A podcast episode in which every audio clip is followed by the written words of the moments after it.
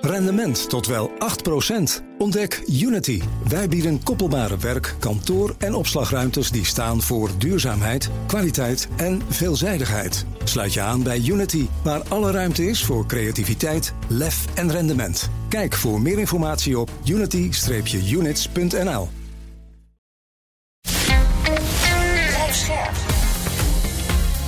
BNR Nieuwsradio. Boekenstein en de Wijk. Hugo Reitsma. Dit is een extra uitzending van Boekenstein en de Wijk... in verband met de oorlog in Oekraïne en de crisis met Rusland. Het is vrijdag, dag 233 van de invasie.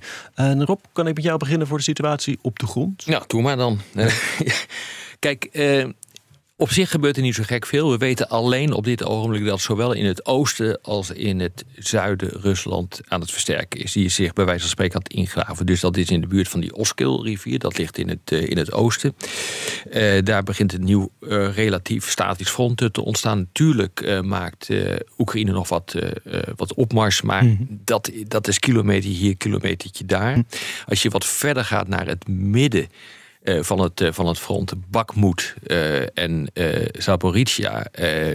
ja, met name in Bakmoed zien we dat de, de Russen proberen terrein te winnen. Daar is met name Wagner, is daar, dat is die private militaire club die daar zit. die probeert dat, die, ja, die probeert vorderingen te maken. Dat, dat lijkt ook te lukken. Uh, Zaporizhia, daar zien we dan weer dat uh, Oekraïne uh, in opmars is. En als je dan verder gaat naar de regio Gerson, dan moet je constateren dat eigenlijk het noordelijke deel ten westen van de Dnieper mm. nu redelijk goed bezet is door Oekraïne, maar dat de Russen zich ook aan het ingraven zijn op die gebieden. dus je ziet eigenlijk een ja, eigenlijk nieuwe statische fronten uh, ontstaan. Uh, wat ook interessant is, is uh, die mailbloggers. Dat is toch wel een belangrijke bron van, van informatie. want die, ja, die schuwen ook niet de harde uitspraken. En mm -hmm. zeker ook geen kritiek op, op het Kremlin, inclusief Poetin.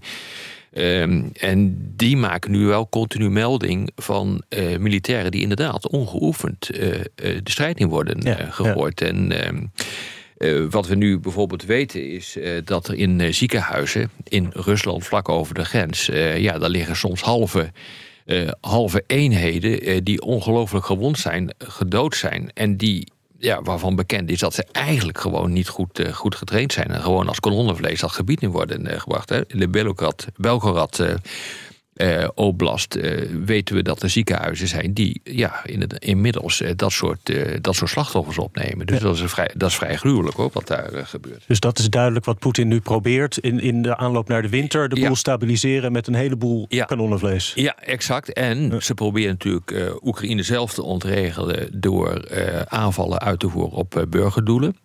Uh, daar gebruiken ze interessant genoeg ook uh, die, uh, wat is dat, die, die Shahed 136, die, die drones die ze gekocht hebben in, in Iran. Iran. -huh. Die gebruiken ze daarvoor. We weten ook niet precies hoeveel ze nou eigenlijk hebben gekregen. De schattingen lopen uit van 300 tot meer dan 1000.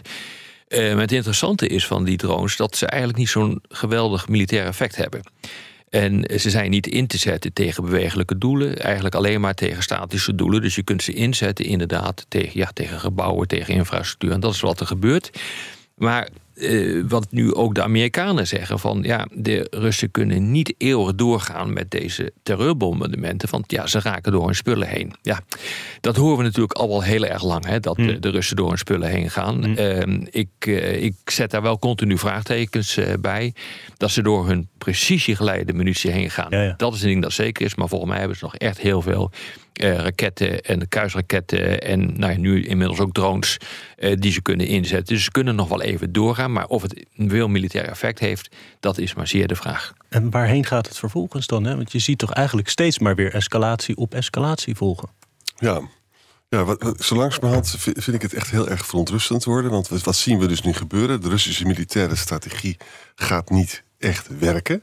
Dat zien we. We zien dat die mobilisatie gaat ook niet echt een doorslag geven. Nou, dan kun je gewoon de hele ui kan je afpellen.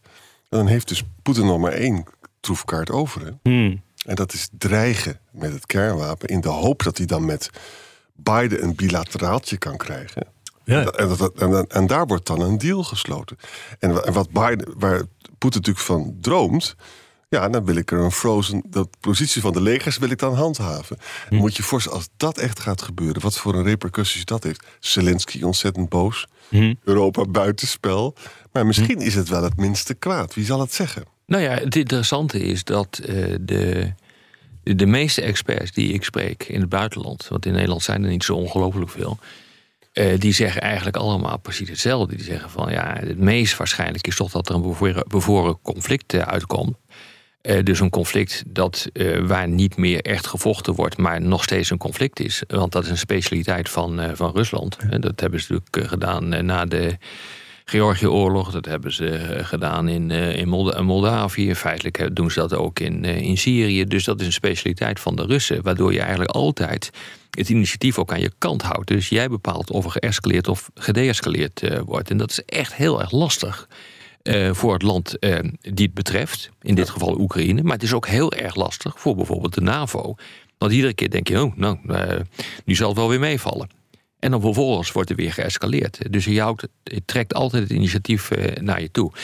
Maar het heeft gewoon te maken met het feit dat, dat niemand goed ziet hoe, eh, hoe eh, uiteindelijk eh, die 1200 kilometer die nog moet worden ingenomen, de Oekraïne, hoe dat snel zal kunnen gebeuren. Er, wordt, wordt nagedacht over een heel groot offensief volgend jaar. Ergens eind van de lente zou dat dan moeten plaatsvinden. Maar dan nog. Interessant natuurlijk. de NAVO en, gaat, heeft deze week overlegd over wapenleveranties. De Amerikanen hebben nu gezegd: eh, het maakt niet uit wat er voor nodig is, maar we blijven gewoon leveren. Maar ook daar zitten gewoon echt limieten op. We weten inmiddels wel, en dat is wel interessant wat met, betrekking tot die NAVO-bijeenkomst, eh, wat, wat er eigenlijk gewoon nodig is. eh, voor, eh, voor Oekraïne. Nou, er zijn natuurlijk allemaal lange afstandswapens die eh, nodig zijn. Ja. Er is kustverdediging eh, nodig. Eh, er is eh, luchtverdediging eh, mogelijk eh, nodig. Er zijn jammers nodig. Jammers zijn apparaten om, eh, laten we zeggen, eh, ehm, ehm, elektrische circuits te kunnen eh, verstoren. Waardoor bijvoorbeeld die drones naar beneden sodemieteren. Mobiele radars die zijn nodig. Die worden nu onder andere door Frankrijk geleverd. Ehm, en heel, heel veel granaten voor kanonnen. Dus, en, en raketten natuurlijk, die nog weer een keer, wat Nederland ook gaat doen, kunnen worden geplaatst op door andere landen geleverde luchtafweersystemen. Dus er is een hele lijst. Is er nu bekend. En eh, ik denk dat, eh, dat het Westen daar redelijk wat van kan leveren. Maar dan moet je natuurlijk weer vooral kijken naar, eerlijk gezegd, naar Amerika. En dat betekent dus ook weer dat als je nou gewoon over Poetin nadenkt. Hè, hij weet dat er steeds meer wapens komen.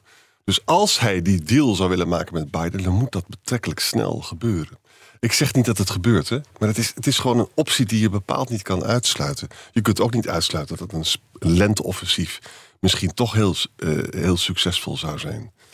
Ik, Ja. ben- ik vind het zo'n spannend tijdsgevricht. Ja, je kunt het gewoon niet goed voorspellen wat Nee. er op dit ogenblik eh, gaat gebeuren. En eh, dat, is wel, dat is wel lastig. Kijk, wat ik echt.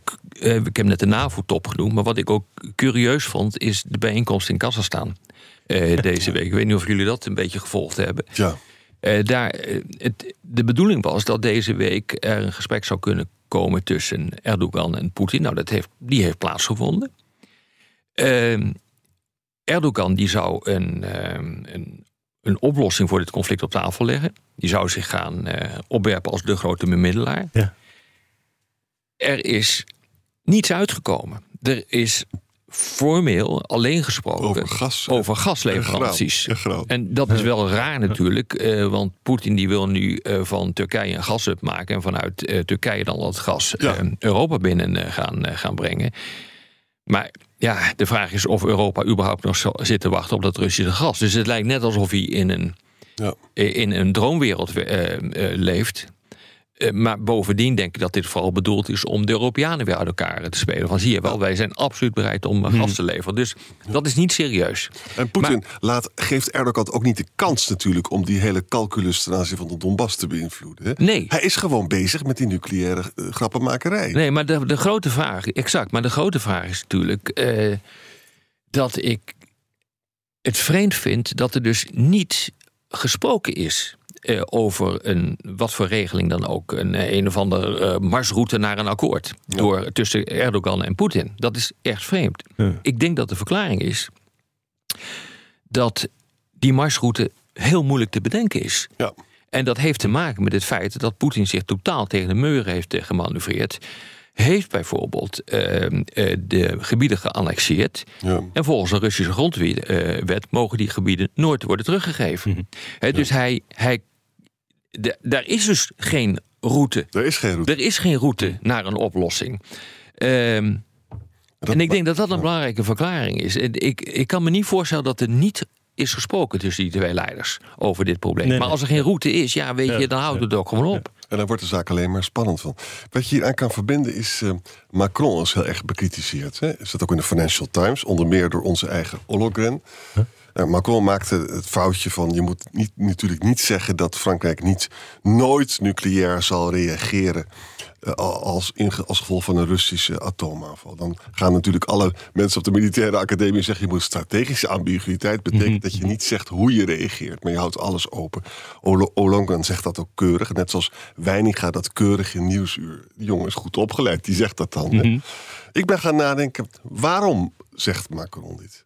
Macron is natuurlijk een buitengewoon intelligente jongen. Die weet alles over strategische ambiguïteit. En mijn verklaring is, en misschien heb ik het fout hoor... maar mijn verklaring is dit. Dat zie je bij sommige Amerikaanse presidenten ook. Kijk, Washington is heel erg bezig met het nucleaire gevaar. Dat is echt zo. Ze zijn daar heel erg bang voor. Ja. Clear-eyed zijn ze op dat onderwerp. Parijs ook.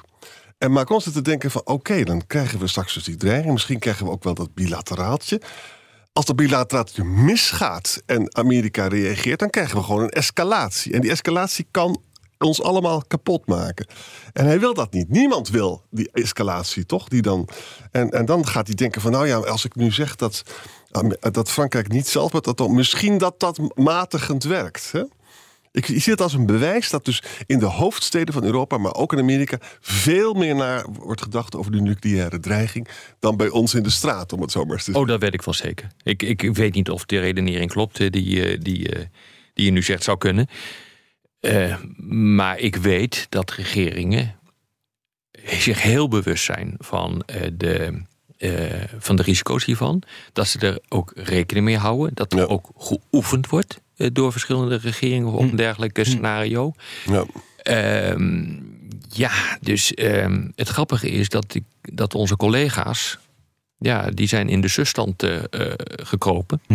om eh, uit te leggen dat hij dit niet gaat doen. Want China zal wel ehm, druk uitoefenen op, op eh, Rusland. Maar ja, dat zegt natuurlijk ook niet zoveel. Eh, want deze president heeft de ene stomme besluit naar de andere genomen. Exact. En, en het is belangrijk wat je nou zegt, Rob. Kijk, China zou dat nu moeten zeggen als ze daar echt bang voor zouden zijn. Oké, we nemen geen druppel olie meer van Rusland. Dat gaat China nooit doen. Het zou wel fijn zijn als China dit eh, Ja. zou vinden, dat ze dat in het openbaar zouden zeggen. Dat, dat- hebben ze ook niet gedaan. Maar ze willen gewoon olie blijven kopen. Dus met andere woorden, daar zit de matiging ook niet. De matiging zit ook niet in de kring rondom Poetin. Want dat zijn mensen die zijn nog agressiever en hebben alle voordelen die ze hebben van Poetin te danken. Dus ja, en de oligarchen zijn doodsbang voor Poetin. En die Ja. hebben hier totaal niks over te zeggen. Nee. En Poetin neemt de besluiten gewoon zelf alleen. En als Poetin weg is, dan sodemietert het hele bouwwerk in elkaar. Dat hebben we met Jeltsin ook gedaan, Ja. gezien. Toen zijn alle, nee, bijna alle oligarchen die zijn eh, van het eh, toneel verdwenen. Hè. Ja. Is daar een fantastisch voorbeeld eh, van. Je ziet wat er gebeurd is met, eh, wat was het, hè? Yukos. Ja. Die dan vervolgens al onteigend is, die oliemaatschappij.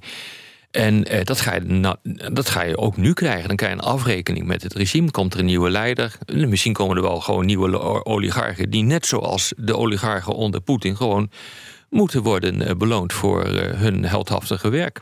Ja. En dat is precies wat je krijgt. En dan krijg je in een, in een kleptocratie...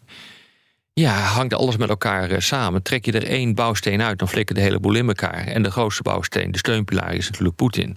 En dat is precies wat je niet wil. Dus je houdt, je houdt elkaar tot het einde toe vast. En de gedachte dat dit zomaar transformeert in een vreedzame democratie.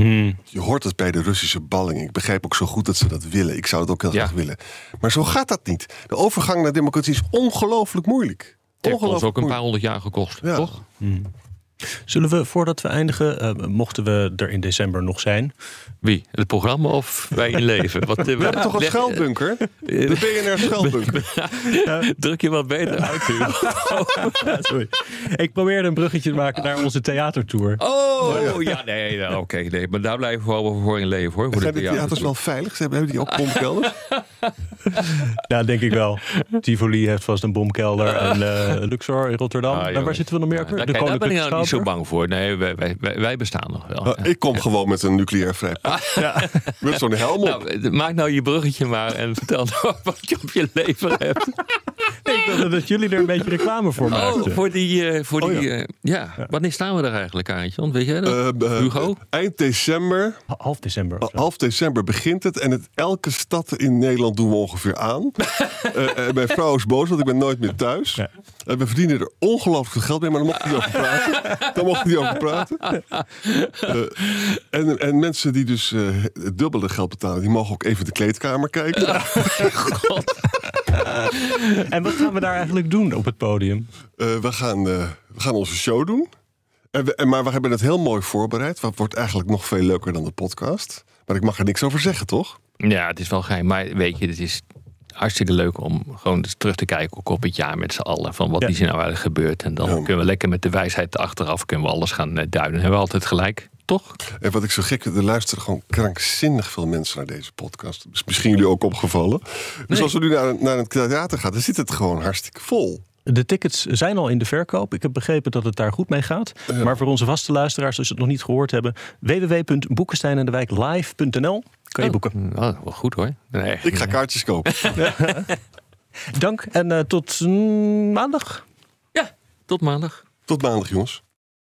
Rendement tot wel 8%.